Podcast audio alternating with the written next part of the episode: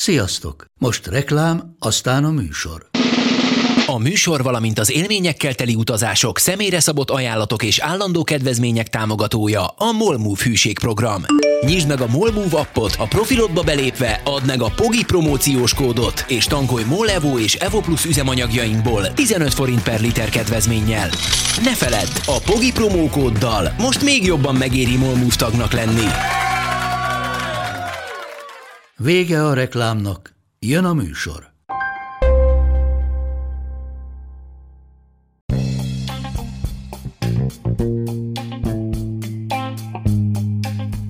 Ez itt a Pogi Podcast. Pogácsa Zoltán közgazdás, szociológus, politikai gazdaságtani podcastja a globális gazdaságról a klímaválság, az automatizáció, a digitális gazdaság, az egyenlőtlenségek és a posztdemokrácia korszakában. A szingapúri modellről sok szó esik Magyarországon, Matolcsi György egybankelnök rendszeresen hivatkozik rá, mint kívánatos példára, és Orbán Viktor miniszterelnök is pár évvel ezelőtt, amikor oda látogatott, dicsérte a szingapúri csodát, ahol a humán erőforrások fejlesztésével egy tudás alapú gazdaságot hoztak létre. Mai alkalommal Szingapurról és a szingapúri gazdasági csodáról fogunk beszélgetni, John Curtis Perry könyve alapján, amelynek címe Singapore Unlikely Power, a valószínűtlen hatalom, Singapur a címe, és az Oxford University Press adta ki 2017-ben. Egy kicsit megnézzük azt, hogy mire alapult ez a gazdasági csoda, és hogy miért nem követi Magyarország szinte semmilyen tekintetben.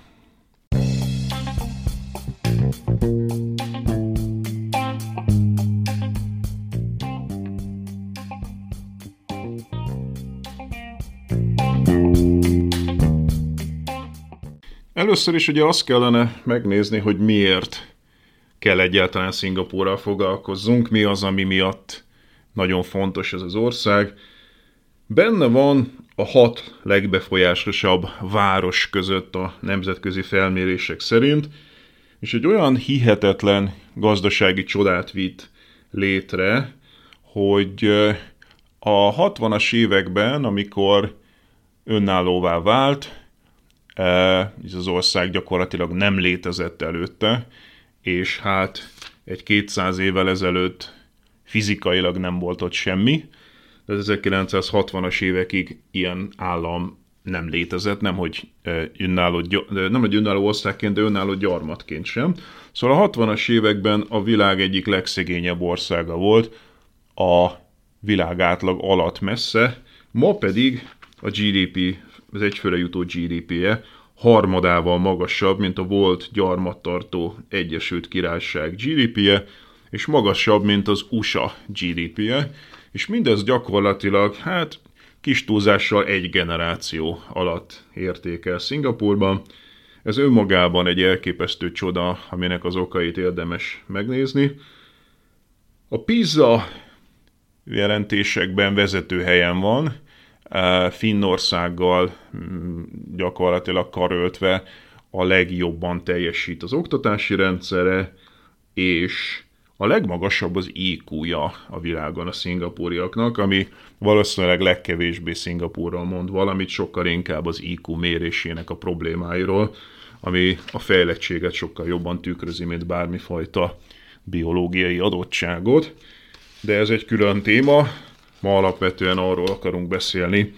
hogy hogyan jutott el idáig Szingapur. Tehát ahogy említettem, nem is olyan régen nem volt még ott semmi, Szingapúra Malacca csatorna végén fekszik. Ez egy olyan csatorna, ami az indiai óceánt elválasztja a csendes óceántól, és amikor az európai gyarmatosítók elkezdtek eljutni ebbe a térségbe, akkor Hát először Afrika megkerülésével kellett oda hajóval eljutni, hiszen a Suezi csatorna akkor még nem volt, és hát ez egy nagyon szűk, szoros, a mai Malázia és Indonézia között, ahol át kell e, hajókkal kelni, ugye kezdetben még vitorlás hajókkal, és ennek a csatornának a végén tulajdonképpen egy ilyen megpihenő pont, újra induló pontként jött létre Szingapur, ahonnan aztán el lehetett jutni tovább, Kína felé, Japán felé, Ausztrália felé, és ahogy az európai gyarmatbirodalmak először a portugálok, később a hollandok, még később a britek, franciák elkezdtek terjeszkedni ebben a térségben, a szoros is és Szingapur is egyre nagyobb jelentőséget szerzett. Az ország neve, az egy Szingapur, ez egy szanszkrit szó, oroszlán várost jelent, ami egyben azt is mutatja, hogy itt egyébként jelentős indiai befolyás volt, tehát hagyományosan, kulturálisan, ugye nyugati irányból indiai hatás alatt volt, keleti irányból pedig kínai hatás alatt volt, egy jelentős kínai diaszpóra költözött ide. A kínaiak nem nagyon szerették az emigrációt az időtáj, tehát a kínai császár letett mindenkiről, aki elköltözött Kínából. Ezek a diaszpórák, ezek eléggé önállóak tudtak lenni, de mégis tartották a gazdasági, kulturális kapcsolatot Kínával, csak maga Kína nem nagyon vállalt értük felelősséget. Tehát az indiaiak és a kínaiak mellett nyilvánvalóan jelentős. Helyi lakosság, azaz maláj lakosság volt, indonéz lakosság, illetve hát az úgynevezett bugi eh, lakosság, ami ezeket a szigeteket lakja ott a térségben, és hát leginkább kalózkodással foglalkozott hagyományosan, szóval egy nagyon vegyes népség lakta már azelőtt, mielőtt az európaiak megjelentek ott, és a britek csináltak belőle effektíve várost, olyannyira, hogy tudjuk egy névhez is kötni, Sir Thomas Stamford Raffles volt az, aki hát hivatalosan 1819-ben, de meg alapította Szingapur városát, akkor még csak egy város, tehát nem volt önálló állam, hanem a brit gyarmatbirodalomban. Először indiai birodalmi résznek egy kis területeként, később pedig ott a csatorna térséget kezelték egy önálló entitásként a brit birodalmon belül, és ennek volt egy meghatározó városa, de egészen a 20. század második feléig nem volt önállósága Szingapurnak. Igazából elég jelentősen megdobta Szingapur szerepét a Suezi csatorna, hiszen ugye nem kellett már megkerülni Afrikát, hanem direktben tudtak Európából ebbe a térségbe hajózni, így jelentősen megemelkedett a kereskedelem és a hadihajók száma is ebben az időszakban, ami Szingapur felé elindult. A második jelentős löketet az ópium háborúk adták. Ugye ez arról szólt, hogy hát első körben a britek, második körben a britek és a franciák befolyást akartak szerezni Kínában és a Indiában jelenlegi Észak-India, Afganisztán területén termelt ópiumot árulták gyakorlatilag illegálisan Kínában, amit a kínai császár nyilván nem nézett jó szemmel, mert az ország harmada ópium élvezővé vált, sőt két háborúnak az eredményeképpen, ugye az akkor már jelentős fölényben lévő nyugatiak befolyást szereztek Kínában, gyarmatosítani nem tudták teljesen Kínát, de hát egyrészt fölhajóztak a folyókon, és másrészt pedig a tengerparti területeken, különböző városokban szabad kereskedelmi jogot vívtak ki maguknak, ugye így indult Hongkong, Shanghai és egy csomó más terület is, ezek pedig nagyon megdobták a szingapúri kereskedelmet. Paris szerint kimondható, hogy egy adott korszakban, a 19. század elején Szingapur gyakorlatilag narkó államnak mondható, az ópium kereskedelem jelentős része innen ment tovább, ahogy egyébként Hongkongba és Shanghairól is elmondható hasonló. Ami még megdobta Szingapur jelentőségét, az a, az ón konzervdobozok feltalálása, a Maláj térségben rengeteg ónt bányásznak, illetve a gumi, ami szintén a térség jelentős termékévé vált, az őserdőket kiírtva gumiültetvényeket hoztak létre, valamint petróleum is van a térségben, és ezek mind-mind-mind hozzájárultak ahhoz, hogy Szingapur jelentős kereskedővárossá váljon, valamint fokozatosan a vitorláshajók leváltása gőzhajóká, majd később ugye először szénnel, majd később olajjal, dízellel működő hajókká, és minél inkább fejlettebbé váltak ezek a hajók, annál nagyobb forgalmat bonyolított Szingapur. A végső stádium pedig az lett, amikor a konténerdobozok elterjedtek a hajós szállítmányozásban, és sokkal gyorsabban lehetett ki és bepakolni a hajókat, sokkal nagyobb hajókat kezdtek el működtetni, és Szingapur létrehozta azt az infrastruktúrát a kikötőjében. Ugye ez nagyon mély tengeri kikötő kell, lesz rendelkezésre állt Szingapurban, és létrehozták azt az infrastruktúrát, amelyel tudták fogadni ezeket a hatalmas nagy hajókat, amiről ugye mostanában a világ rengeteget beszélt annak kapcsán, hogy a Suezi csatornába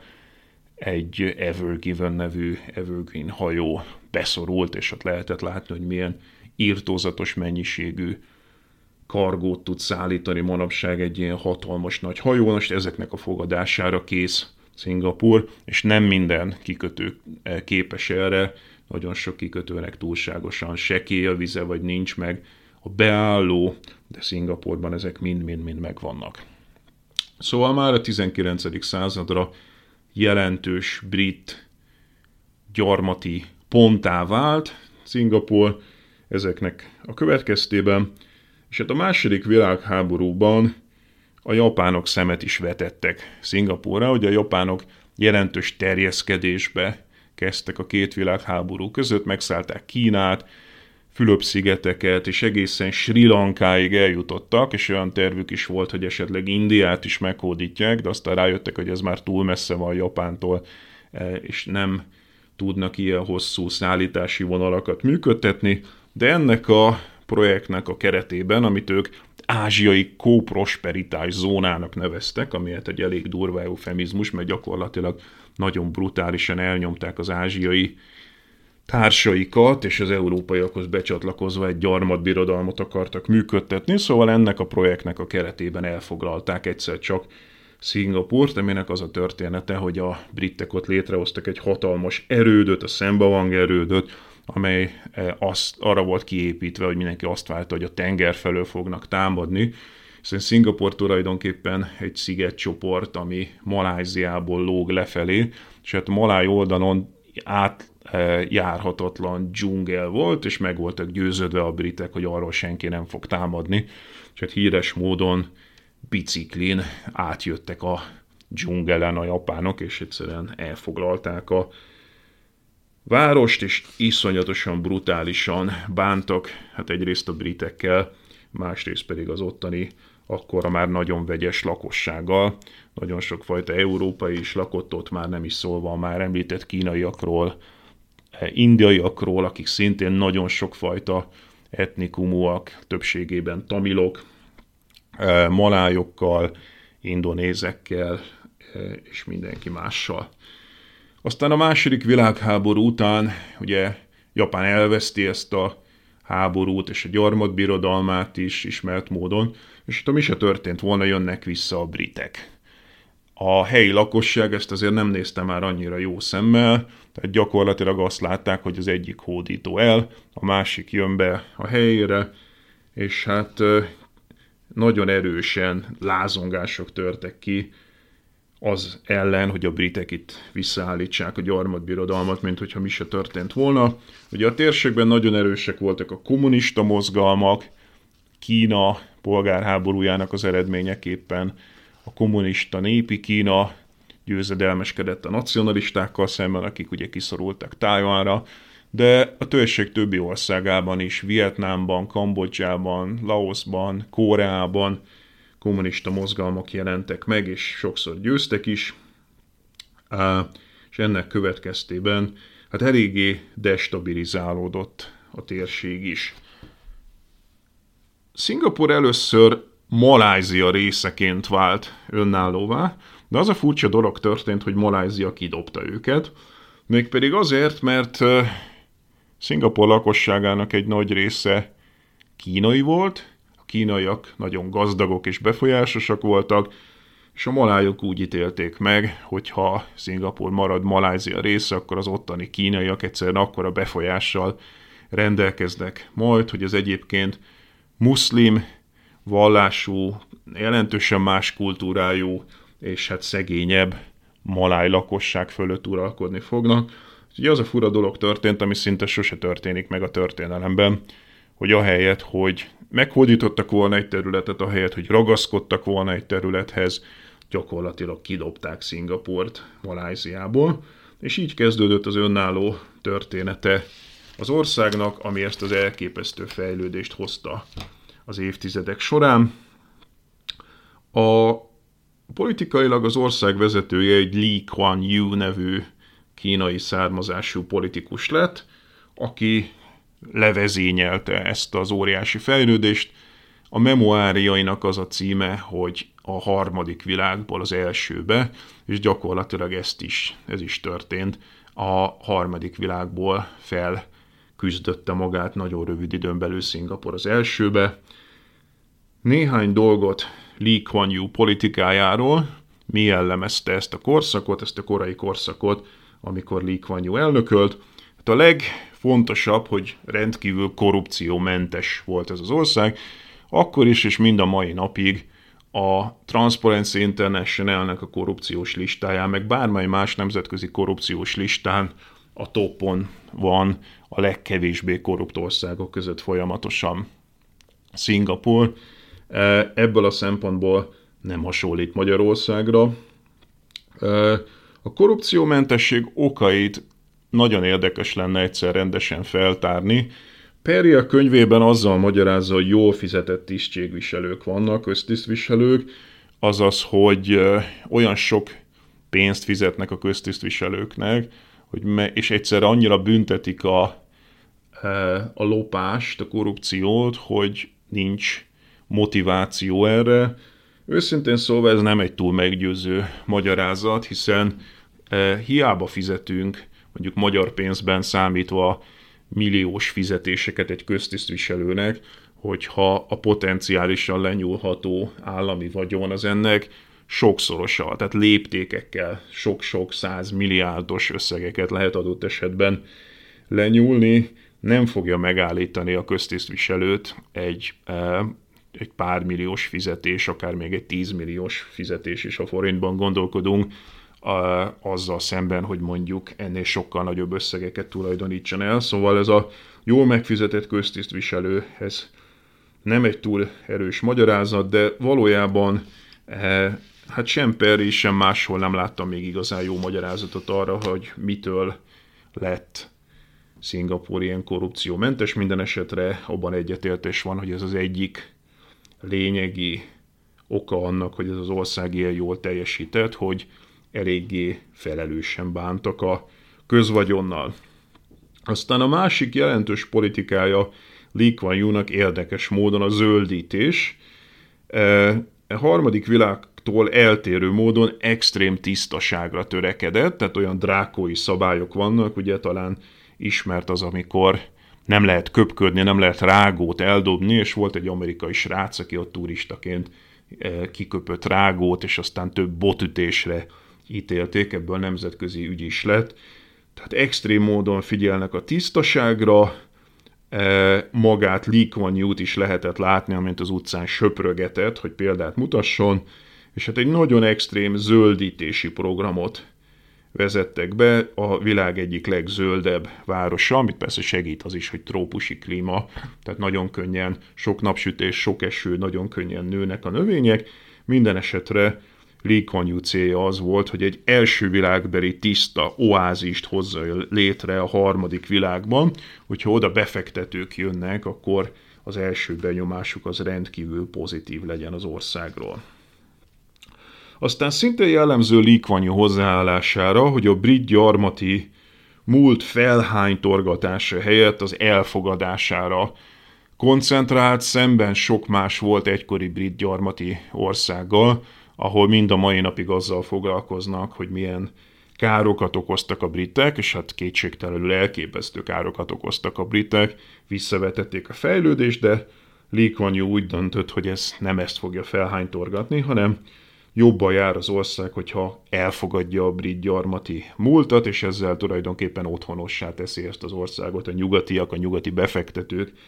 számára. Ez sok minden testesíti meg, Perry szerint leginkább az, hogy a város alapító Rafflesnek szobra van e, Szingapur közepén, aztán jelentős arányban vannak brit utcanevek, illetve maga az, hogy az angol kötelező nyelv mindenki számára, ugye sokfajta nyelvet beszélnek az ottaniak, e, a kínainak különböző ágait, dialektusait, az indiai nyelvek különböző dialektusait, malájt, indonéz nyelveket, de mindenki számára kötelező az angol. Most ebben megint nem nagyon hasonlít Magyarországra, hiszen ismert módon Magyarország is egy rendkívül múltorientált társadalom, rengeteget beszélünk Trianonról és az elmúlt évszázadokról, nagyon kevéssé mondható el, hogy Magyarország jövőorientált lenne bármilyen szempontból. Ahogy említettem, Szingapúr rendkívül multietnikus, de egyértelműen kínai dominancia van, ami hát szimbolikusan is megjelenik, tehát a városban vannak kínai mitológiai parkok, illetve van például egy Sun Yat-sen pavilon, ugye Sun Yat-sen volt a Qing császárság utáni, tehát az első köztársasági Kína elnöke, ami ráadásul azért is előnyös, egy, időt, egy időben ott élt egyébként Szingapurban, és általában ott fogalmazta meg a filozófiáját Sun Yat-sen későbbi elnök, de azért is előnyös Szingapur számára, mert Sun Yat-senben minden kínai egyet tud érteni, a kínai népköztársaságtól kezdve Tajvanon át a kínai diaszpóráig mindenki egyiként tiszteli az első köztársasági elnököt, tehát ez valami fajta közös nevező a kínai diaszpórában. Lee Kuan Yew semmiképpen nem nevezhető demokratának, tehát ez az egész gazdasági csoda egy autoriter rendszer keretei között jött létre, az úgynevezett e, a, a, a pártja neve Pop People's Action Party, ami hát egy nagyon vegyes ideológiájú, de tulajdonképpen nacionalista fejlesztő állami párt. A, ennek az egyeduralma van gyakorlatilag az 1965-ös e, függetlenné válás óta ez az egy párt van hatalmon. Az ellenzék, az igazi ellenzék börtönbe került, e, folyamatosan a lényegi ellenzéket bebörtönözték. Vannak választások, ilyen elválasztások, aminek a keretében mutatóba bekerülnek hát ilyen e, puha ellenzékiek, de az igazán komoly ellenzék az folyamatosan börtönben van, cenzúra van az országban, bizonyos gondolatokat nem lehet megfogalmazni, és hát számtalanszor szembe került Szingapur a nemzetközi kritikával is, viszont az elmondható, hogy eh, Lee Kuan Yew soha nem alakított tudatosan ki magáról valami fajta személyi kultuszt, relatíve személy, szerény személyiség, Perry azokat a példákat hozza, hogy folyamatosan egyszerű fehér ingben mutatkozott, jelentős vagyont nem halmozott fel, illetve hát egy ilyen anekdótával szemlélteti, amikor egyszer optikushoz ment Lee Kuan Yew, akkor az ott várakozók át akarták neki adni a helyet e, a sorban, de Lee Kuan Yew azt mondta, hogy nem, nem, nem, ő mint egyszerű polgár megvárja, míg sorra kerül. A jelöltek kiválasztása, tehát a választásokon a politikai jelöltek kiválasztása, az furcsa módon tanulmányi eredmények alapján történik, tehát aki képzettebb, aki megfelelőbb a döntéshozói pozícióra, azt jelöli a PAP nevű párt ezekre a mondom nem túl demokratikus választásokra. A rendszer gazdasági értelemben a távol-keleti fejlesztő állam modelljét viszi tovább, amikor a 60-as években önálló politikát kellett megfogalmazni, akkor Lee Kuan Yew tudatosan a térség fejlesztő állami államcentrikus gazdaságfejlesztését kezdte el példaként használni, rettentő sokat tanult Japántól, Tajvantól, ahol eh, nagyon egyértelműen az állam építette ki iparpolitika segítségével a, eh, az, azokat a cégeket is, amelyek nemzetközileg versenyképessé tették az infrastruktúrát, az oktatást, tehát ezt a távol-keleti fejlesztő állami modellt kezdte el használni Szingapúr is, illetve tanult, Perry leírja a könyvben Hollandiától, amelynek újjá kellett építenie magát a náci megszállás után, a második világháború után, e, illetve Izraeltől, amely ráadásul Szingapurhoz hasonló módon egy olyan térségben vált gyakorlatilag a semmiből egy nagyon fejlett országá, ahol a szomszédai fenyegették őt, és hát ez igaz Szingapúra is, mert nagyon hosszú időn keresztül eléggé rosszba volt Maláziával is, és Indonéziával is, tehát a térségben fenyegetettség alatt állt, és ezért Izrael is egy releváns példa volt számára. Ezektől mind hozott szakértőket, nyitott volt, hogy a vállalatait ezen országokból jövő emberek vezesség, illetve a fejlesztés politikában is tanácsadóként részt vegyenek. Ennek az állami fejlesztés politikának a fókuszában, mint említettem, az oktatáspolitika áll, tehát elképesztően jó államilag működtetett, államilag finanszírozott oktatási rendszer, ami bevonta a legszegényebbeket is. Egy ö, nagy része gyakorlatilag majdnem, hogy a fele a szingapúri társadalomnak nem tudott írni, olvasni, amikor függetlenné váltak. Ugye nem is szólva arról, hogy hát multietnikus volt, és ott különböző etnikai és vallási összetűzések voltak. Most ebben sem nagyon hasonlít Magyarországra Szingapur, mert egyrészt Magyarországon az oktatás minősége folyamatosan romlott az elmúlt évtizedekben, másrészt pedig az etnikai különbségeket mi nem csitítjuk, hanem inkább eh, szítjuk, de itt kifejezetten sikerült relatíve rövid időn belül a különböző etnikumok és vallások között békét teremteni. Ugye itt vannak hinduk,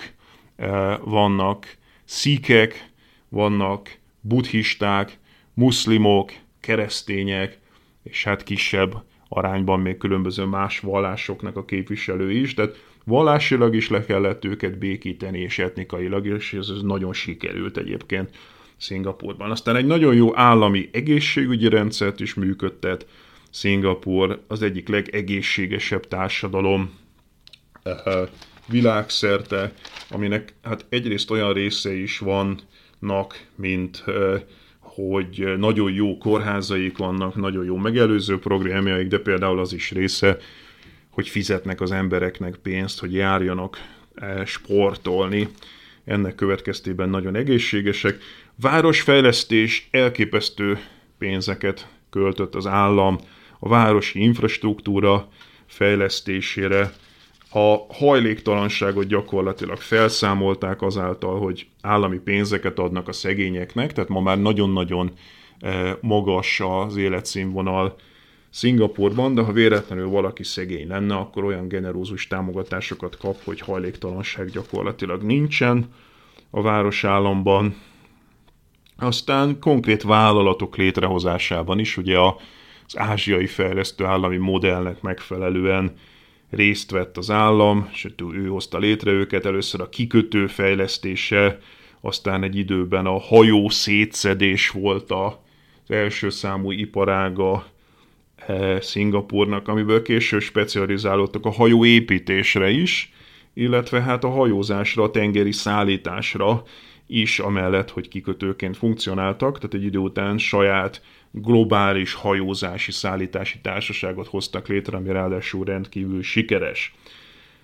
Aztán nagyon jelentős mértékben beszállt az állam a humán erőforrás fejlesztésébe, tehát mondom, onnan indult a dolog, hogy a társadalom nagy része írni, olvasni nem tudott, és ma oda eljutottunk, hogy Szingapur az egyik legképzettebb társadalom a világon, a PISA értékeléseket folyamatosan, versenyeket folyamatosan megnyerik, és hát a legtetején is az oktatási egyetem, az oktatási eh, rendszernek nagyon jól szerepelnek, vannak szuper egyetemeik és kutatóintézeteik, amelyek bőségesen meg vannak finanszírozva. A A Singapore National University a világ egyik legjobb egyeteme, ahogy egyébként a Nanyang Egyetem is, ezek Magyarországon kevésbé ismertek, pedig a világ legjobb egyetemei között vannak, illetve a Yale is, az amerikai Yale is létrehozott ott egy kampuszt Szingapurban. Uh, annyi szabadalmat ad be évenként, hogy fogadtat el Szingapur évenként, mint Hollandia vagy Dánia, ami mutatja, hogy rendkívül magas hozzáadott értékű kutatás van, főleg a biológiai tudományok területén egy biopoliszt is megfinanszírozott a szingapúri állam. Ezen felül masszív állami lakásprogramokat működtetnek, tehát a kezdetektől a szlamok felszámolása cél volt, és a helyére állami lakásprogramot működtettek, amely a lakáshoz juttatták a szingapúriakat. Ez egyben egyfajta segítség is volt a vállalatoknak, mert az állam finanszírozta az olcsó lakhatást, és ezért alacsonyabb béreket is lehetett a kezdeti take-off időszakban fizetni a szingapúriaknak. Van egy alap, egy szingapúri állami alap, amelyet úgy hívnak, hogy Central Provident Fund, amibe kötelező a megtakarítás. Tehát az állam a bérnek egy jelentős részét elvonja, és berakja ebbe a megtakarítási alapba, amelyből egyrészt a nyugdíjakat finanszírozzák, másrészt ki lehet időnként egy kisebb részét venni, hogyha valami baj van, illetve hát ebből hoztak létre saját cégeket, tehát tudatosan elkezdtek onnan távolodni, hogy a multikra építő kezdeti modell helyébe szingapúri exportáló vállalatokat hozzanak létre, és ennek is a finanszírozását tudta finansz, e, e, biztosítani ez a kínai, ez a szingapúri nemzeti alap. Most egy csomó minden van, amiben tehát eltér Szingapúr Magyarországtól, Magyarországon a lakhatás finanszírozása sem biztosított, a kutatás, az oktatás finanszírozása sem biztosított, és hát alapvetően a multikra építő modelltől sosem tudott Magyarország elrugaszkodni, tehát az, hogy érdemben hazai tulajdonú exportképes vállalatok, amelyek nemzetközileg versenyképesek lennének, ez mind a mai napig nem jött létre, tehát nem álltunk át erre a fejlődési fázisra, amire a szingapúriak hamar. Szingapúr közel 5,7 milliós lakosságának a harmada bevándorló, ezeket a bevándorlókat nagyon nyitottan fogadják. Lee Kuan Yew elnök egyszer úgy nyilatkozott, hogy New Yorkot, Shanghai-t, Londont a bevándorlók tették nagyját, tehát nyitottnak kell lenni a bevándorlókkal szemben. Most ez nyilvánvalóan megint egy jelentős különbség Szingapur és Magyarország között. Érdekes megfigyelni, hogy jelentős turizmus is kialakult Szingapurban, Például Perry azt a megdöbbentő adatot hozza, hogy több bevétele van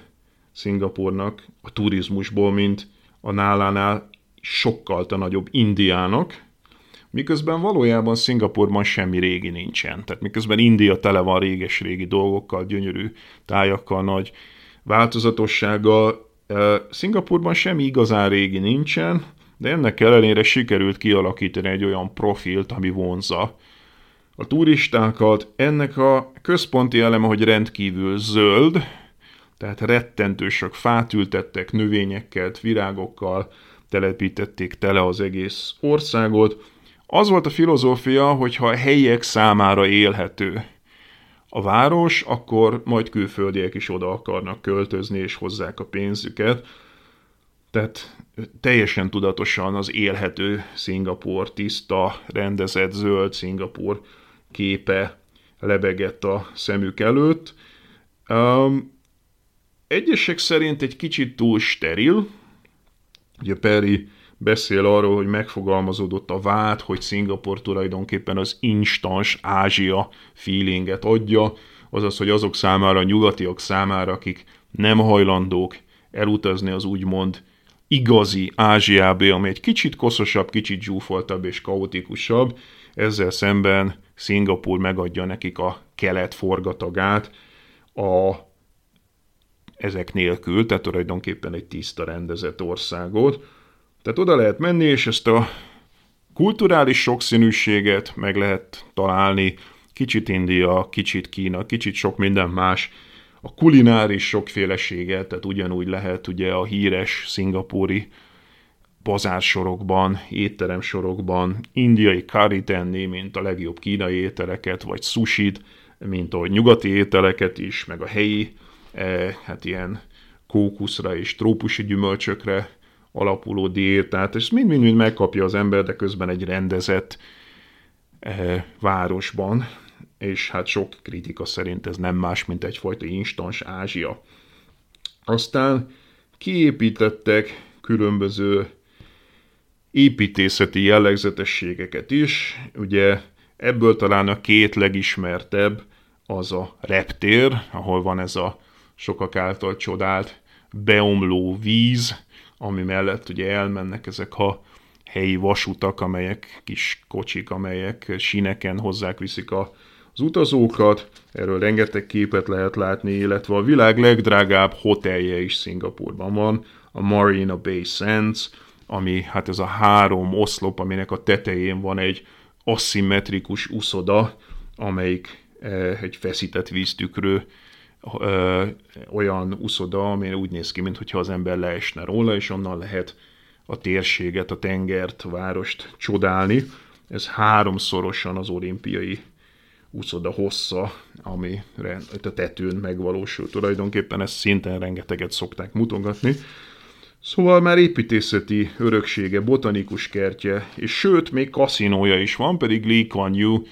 hosszú évtizedeken keresztül tiltotta a kaszinózást és ellenállt a kaszinóknak. Ez megint egy jelentős ellen, ez, e, különbség Magyarország és Szingapur között, de aztán végül is Lee Kuan Yew után beadták a derekukat, és e, két kaszinót is engedélyeztek, ahol egyébként külföldiek játszanak a helyeket, még mindig nem nagyon szeretik, ha kaszinóba járnak. Aztán érdekes módon még tengeri országként növeli is a területét Szingapur, 22%-kal volt képes a függetlenedése óta növelni a területét. A tenger aljáról kikapart kőzetekkel és egyéb anyagokkal bővítik a tengerpartot, és hát tudatosan kijebb viszik a koszosabb iparágokat, tehát miközben régen a kikötőben volt a városban és az olajipar is, ezt egyre inkább kitolják a távolabbi szigetekre, és ezekbe a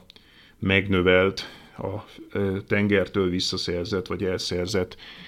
földterületekre viszik ki, hogy minél távolabb legyen a várostól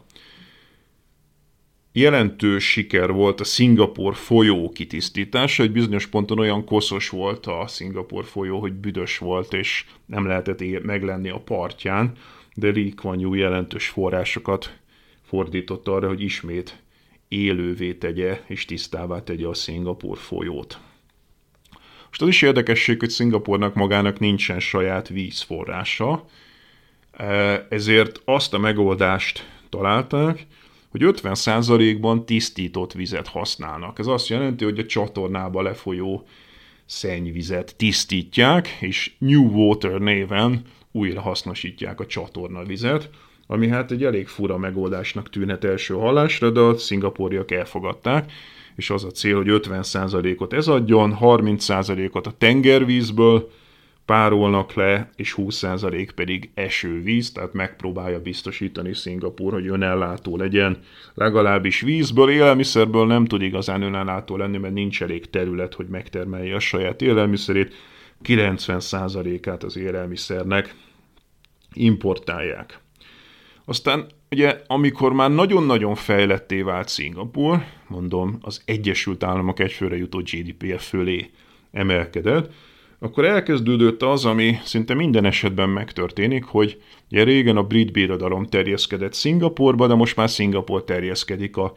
közeli térségekbe. Ahogy láttuk, hogy például Hongkong áttolta az iparának egy nagy részét a kínai népköztársaságba, és így jött létre a szomszédos Shenzhen, gyakorlatilag a semmiből egy sok tízmilliós város,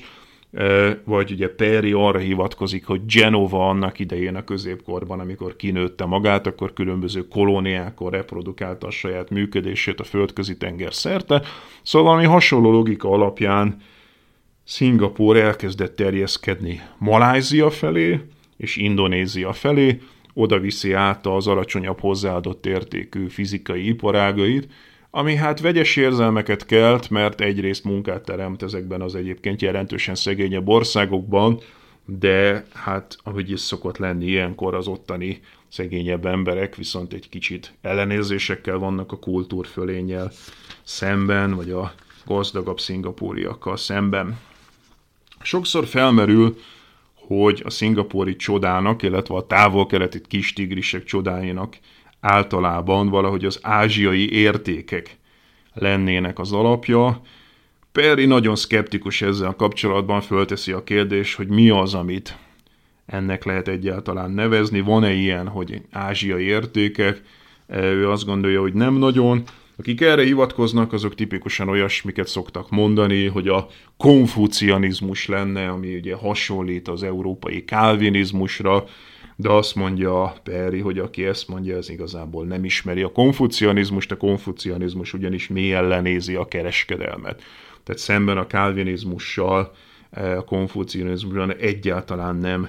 tekintenek úgy a kereskedelemre, mint valami magas presztízsű elfoglaltságra. Amit még érdemes megemlíteni, amiről beszél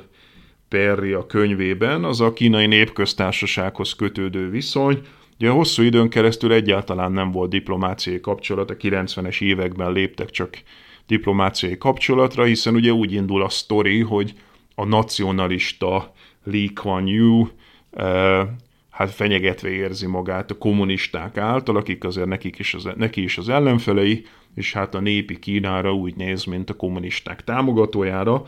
Ez jelentősen megváltozik a 70-es évektől, amikor Kína a nyitás és a reform útjára lép, és egy nagyon gyors fejlődő e, pályára. Deng Xiaoping kínai elnök, aki a nyitást kezdeményezője volt, ez 1978-ban ellátogatott Szingapurba, és részletesen végigbeszélte a szingapúri modellt Lee Kuan Yew-val, és sokak szerint egyébként a kínai fejlesztés, a kínai csoda, az nem kis részben erre a szingapúri modellre épült, tehát amit Bolhában megcsinálták Szingapurban, azt Deng Xiaoping megcsinálta egy elefánt méretében Kínába. Perry elmeséli azt a vicces anekdótát, hogy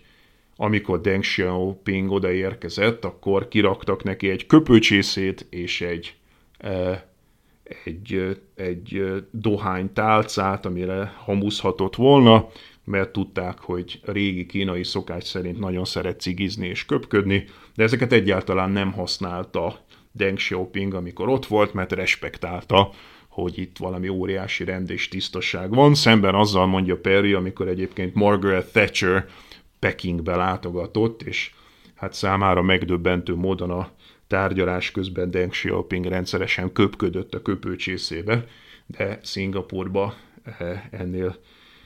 tiszteletteljesebben viselkedett a vendéglátóival, szóval végigbeszélték ezt a modellt, és állítólag rengeteget tanult Deng Xiaoping ebből a modellből.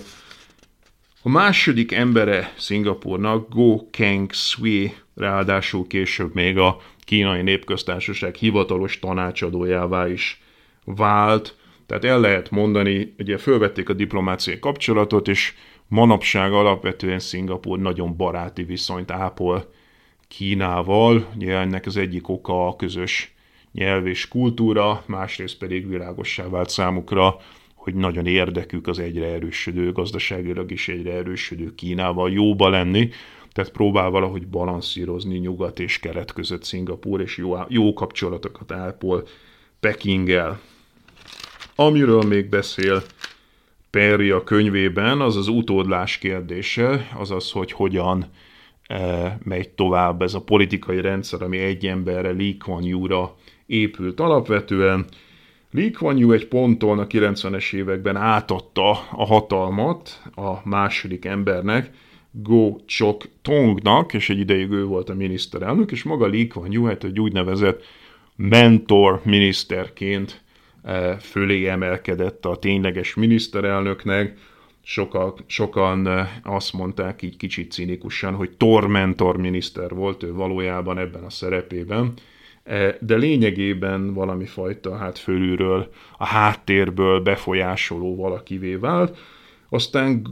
ugye ő elhunyt Lee Kuan Yew időközben, tehát ma már nem él, viszont Gok Chok Tong átadta a hatalmat Lee Kuan Yew fiának, aki miniszterelnök lett, őt Lee Hsien Longnak hívják, tehát az egykori volt emblematikus miniszterelnök után egy közbőső figura, majd az ő fia uralta, uralja Szingapurt, amit megint csak cínikusak úgy fogalmaznak meg, hogy az apa, a fiú és a Szentlélek, Father, Son and the Holy Go, ugye Go Chok Tong nevére utalva, vicceskednek ezzel kapcsolatban Szingapurban, tehát semmiképpen nem mondható el, hogy valami fajta demokratikus eh, rendszer lenne, viszont a hatalmat időről időre átadják Szingapurban, tehát egy egészen fura politikai rendszer van. Amiről nem beszélt Perry, pedig érdemes lett volna, az az, hogy azért Szingapur egy adóparadicsomként működik, tehát létrehozott egy adóparadicsomszerű működést is, ez is része a szingapúri csodának, hogyha a teljes egészéről akarunk beszélni, erről Perry a könyvében nem sokat szól. Amit felvet, és nagyon érdekes a megközelítése, hogy a kezdetektől, tehát tényleg a város legkorábbi múltjáról, a britek előtti időszaktól kezdi a történetet, és végigviszi a brit gyarmati birodalmon belüli működését Szingapurnak, és ez azért igen izgalmas, mert felveti azt a kérdést, hogy amikor önállóvá válik Szingapur 1965 után, akkor mennyire képes támaszkodni a megelőző korszakra, a nyitottságára, a tengeri kereskedelmi nyitottságára, a kap- külkapcsolataira, a brit birodalmon belül létrejött funkcióira, és hát nagy valószínűséggel azért ennek jelentős szerepe volt, tehát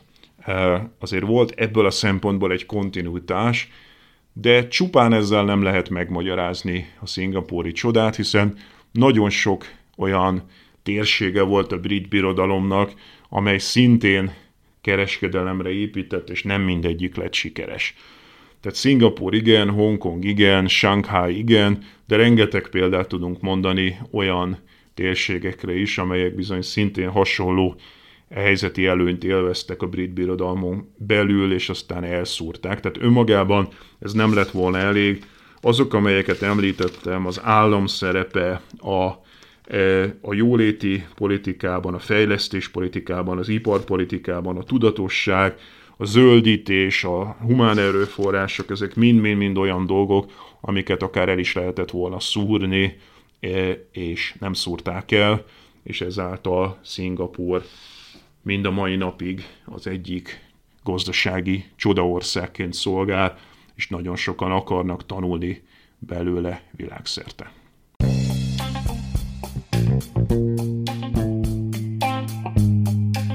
Ez volt ma a Pogi Podcast. Ha vitába szállnál az elhangzottakkal, vagy témát javasolnál, keresd a Pogi blog oldalt a Facebookon. Ha támogatnád a podcastot, azt a www.patreon.com per Pogi Podcast oldalon teheted meg. Köszönjük!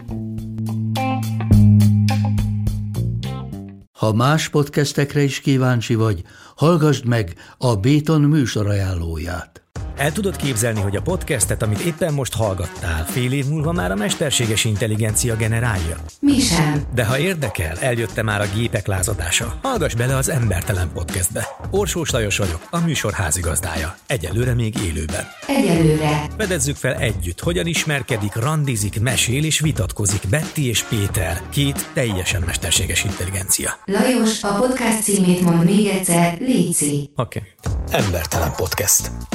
Ez a műsor a Béton közösség tagja.